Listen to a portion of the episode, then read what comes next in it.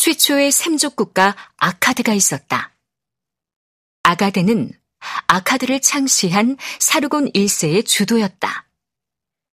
수메르의 도시들은 니프로를 기점으로 남쪽에 있었고 아카드의 도시들은 그 북쪽에 있었다.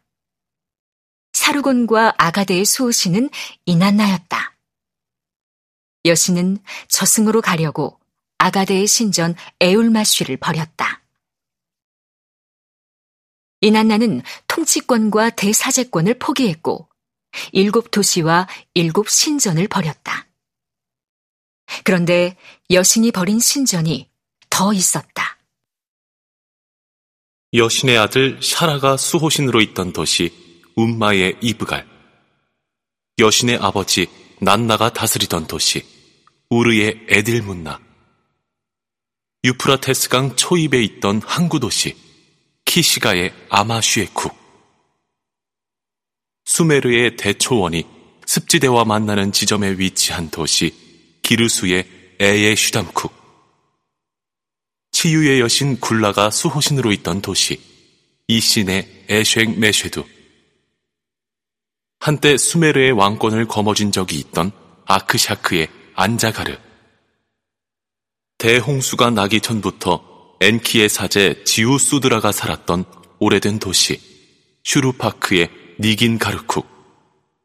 요새 같은 도시 카잘루의 에샤쿨라. 이난나는 이들마저도 버렸다. 저승, 저승으로 가려던 차였다. 정말 그대로 무모하게 아무런 준비도 없이 떠날 수 있었을까? 죽지도 않은 자가 제 발로 지옥의 문턱을 넘으려고 했던 적이 있던가? 황천길로 떠난 자들 중에 되돌아온 자가 있었던가? 없었다. 아예 없었다. 실로 두려운 일이었다. 그렇지만 여신은 하늘과 땅을 다스릴 수 있는 거룩한 힘을 갖고 있었다. 세상을 지배하고 문명을 일으키는 신비한 권능이 있었다. 어쩌면 저승에서조차 통할지도 모르는 신통방통한 재주가 있었다. 그녀는 저승으로 떠나기에 앞서 자신이 갖고 있던 범상치 않은 힘들을 챙기기 시작했다. 일곱 개의 신령스러운 힘들을 한데 모았다. 후광을 모아 손에 쥐었다. 무엇보다도 좋고 신성한 힘을 지니고 길을 나섰다. 도시와 신전에서 겁없이 호령하던 여신이었다. 일곱 마리 사자가 이끄는 하늘의 전차를 타고 천지간을 오르내리며 권세를 뽐내던 여신이었다. 아무도 말릴 수 없는 사랑의 끼와 불타는 전투력으로 가득 차 있던 여신이었다. 한번 마음을 먹으면 끝장을 보는 다혈질의 여신이었다. 저승을 제외한 천상천하의 지혜를 전부 갖고 있던 여신이었다. 아무리 저승으로 가는 여행길이라 할지라도 명색이 하늘의 여왕이라는 이난나가 초라한 모습으로 떠날 수는 없었으리라. 머리에 사막의 왕관을 썼다. 이마에는 가발을 걸쳤다. 목에는 작은 청금석으로 된 목걸이를 걸었다. 가슴에는 달걀 모양의 구슬 한 쌍을 달았다. 몸은 여왕의 권위를 나타내는 제복 팔라로 둘렀다.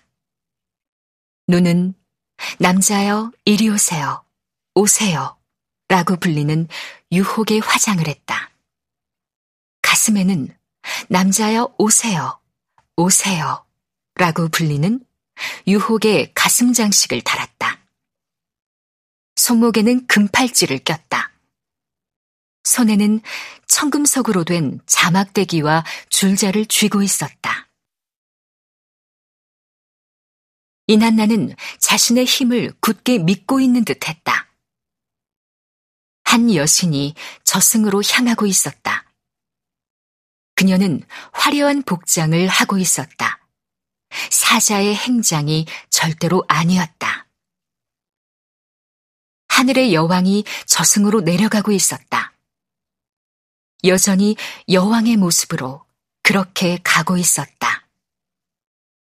가장 큰 욕망 덩어리를 심장 깊은 곳에 숨기고 떠나는 중이었다.